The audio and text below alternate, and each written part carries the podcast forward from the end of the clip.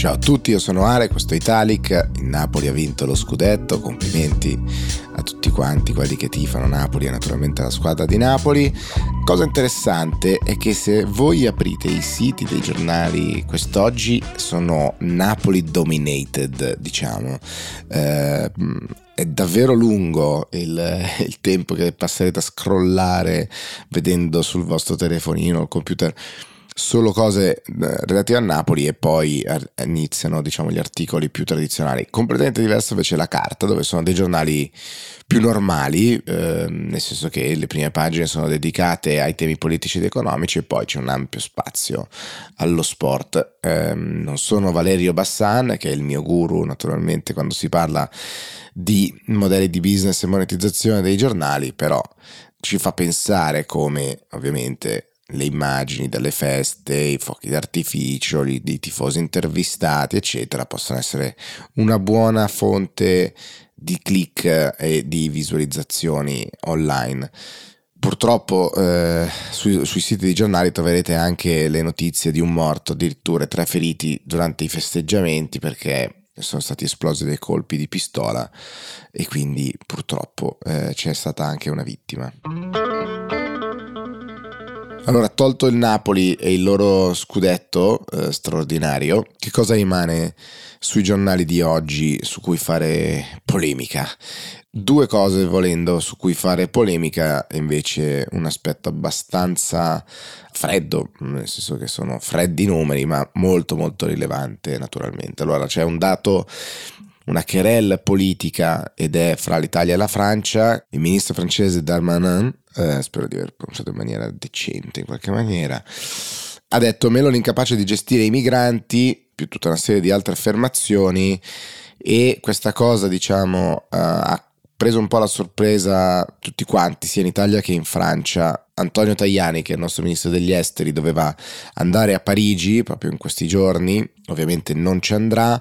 Eh, la ministra degli esteri francese ha provato a stemperare con un tweet in italiano dicendo insomma di quanto le relazioni fra Italia e Francia siano profonde, basate sul reciproco rispetto però adesso il governo italiano dice abbastanza giustamente che pretende delle scuse, quantomeno perché l'attacco è stato piuttosto eh, sgangherato o quantomeno inusuale per i termini diplomatici. Il Partito Democratico, ah, l'opposizione la facciamo noi, dice. Qualcuno vede in queste uscite, specie sui temi dell'immigrazione, una volontà di Darmanin di farsi largo in vista delle elezioni per l'Eliseo in futuro. Chi lo sa, però, insomma, ennesima botta direi, ennesimo colpo al nostro al rapporto tra Italia e Francia che più volte, tra l'altro, come ricorderete, si è incrinato sui temi dell'immigrazione, ovviamente.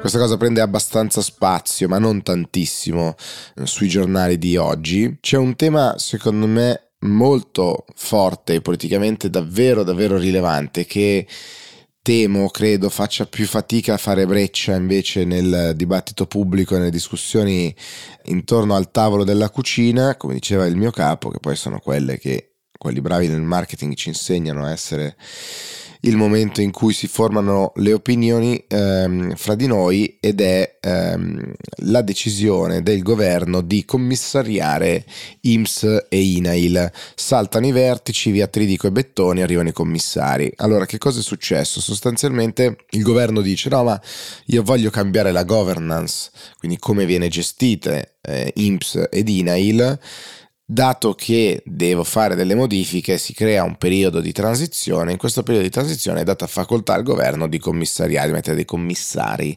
eh, che gestiscano questa transizione. E il governo ha fatto proprio questa cosa. Sull'Inps in particolare Tridico che è espressione dei 5 Stelle, l'uomo del reddito di cittadinanza per, per voler semplificare, dice, bah, è una en- forzatura politica perché si prende la scusa di una non così rilevante eh, modifica della, della governance, della struttura dell'Inps per invece appunto mettere le mani in, in, termini politici e sostituire i vertici con Tridico che dice mi sembra strano dato che la nostra è un istituto che ha chiuso inutile con 2 miliardi di, di euro se non ricordo male, eh, dopo un periodo così intenso come quello del Covid, 60 miliardi di extra prestazioni, 16 milioni di italiani, insomma tutta una serie di numeri per dire No, è proprio è tutta una cosa politica, è un'aggressione politica come viene, come viene, definita.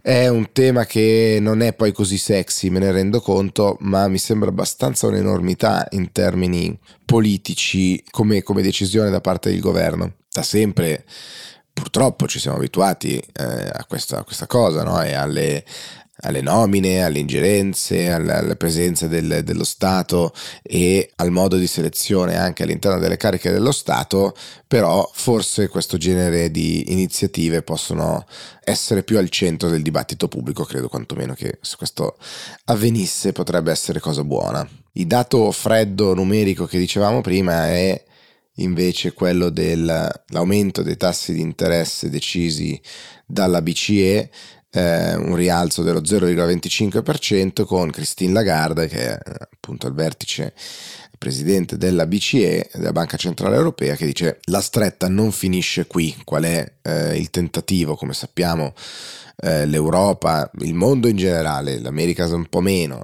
l'Europa sì, l'Italia più di altri, eh, stanno, hanno subito gli effetti dell'aumento del, dell'inflazione, quindi a parità di beni si spende di più per comprarli quindi io eh, devo comprare le stesse cose di ieri oggi spenderò più soldi oppure potete vedere in maniera diversa con 100 euro prendo meno cose perché i prezzi sono saliti. Dopo che i prezzi erano un po' scesi eh, nelle, negli ultimi mesi c'è stata una nuova impennata dell'inflazione l'aumento dei tassi di interesse cerca di eh, spegnere un pochettino eh, l'economia, diciamo così, e quindi abbassare l'inflazione. L'inflazione perché è così negativa? Perché ovviamente incide in maniera iniqua sulla popolazione, sulle persone, perché un piccolo aumento percentuale per chi ha già un potere d'acquisto più limitato ovviamente ha un impatto molto molto forte. Eh, la BCE quindi che cosa fa? Eh, alza del 0,25% i tassi di interesse. È interessante eh, sul Corriere di oggi l'editoriale di Daniele Manca che è intitolato Il doppio impegno, proprio che prende eh, spunto dal mh, mm, rialzo della, della, BCE e dice che questo rialzo ci dà almeno due indizi sulla situazione economica che ci apprestiamo a vivere nei prossimi mesi, entrambi poco rassicuranti quanto chiari e perciò affrontabili. Il primo, l'inflazione, preoccupa ancora molto. Il secondo è legato alla misura del rialzo, procedendo a un aumento dello 0,25 del costo del denaro e non dello 0,50 si comprende quanto anche a Francoforte siano preoccupati dei rischi di una possibile recessione, perché il rischio è che alzando troppo i tassi di interesse si frena troppo la crescita.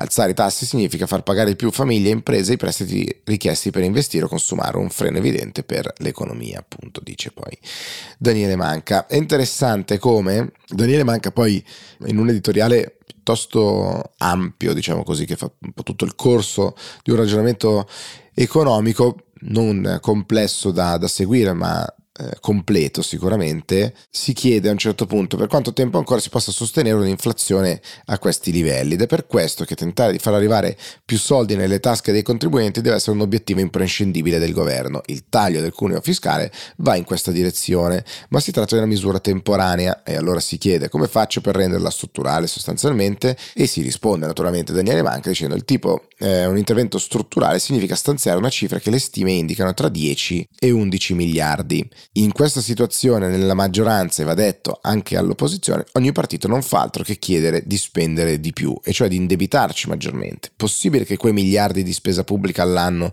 siano tutti ben impiegati? Che non ci sia nessuno spreco? Stentiamo a crederlo. L'1% di quei mille miliardi significano 10 miliardi e quindi appunto la possibilità di rendere strutturale una misura come quella della riduzione del cuneo fiscale. Continua Daniele Manca, ma di revisione della spesa non se ne sente più parlare. Ci limitiamo a guardare con invidie tedesche che grazie alla loro parsimonia si permettono di dare aumenti anche del 7% per alcune categorie.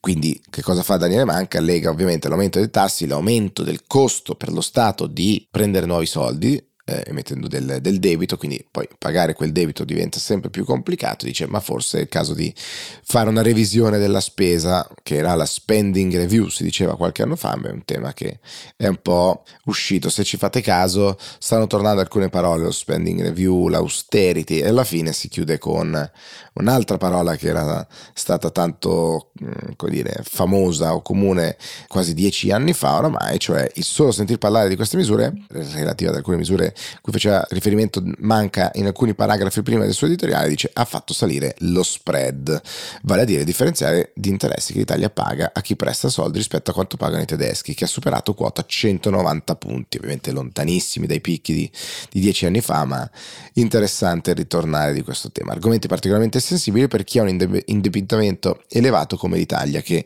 deve ogni mese ricorrere a emissione di titoli per finanziare la propria spesa pubblica, alla quale però nessuno finora mostra di voler mettere mano. C'è una sicura ciclicità, diciamo così, dei temi economici dei quali si discute nel nostro paese. Chiudiamo la settimana con una polemica che non ha preso un grande mm, flame, diciamo così, però eh, sicuramente rilevante ed è determinata dalla prima pagina della copertina di Panorama. Che cosa fa eh, Panorama, che è diretto da Maurizio Belpietro? Beh, mette un'Italia, eh, diciamo la forma del nostro bel stivalone, sul colore del nero, sostanzialmente, che però ritagliano, ritagliano una foto, una serie, una serie di foto. Ci sono per il nord delle donne velate, al sud tre uomini neri e tagliata in mezzo l'Italia da una scritta grande con scritto Un'Italia senza italiani. Al di là della sostituzione etnica vince la realtà eh, dice Belpietro, dai ghetti di campagna e Puglia alle banlieue alla francese di Roma e Milano, dove l'integrazione è ormai impossibile tra degrado e criminalità.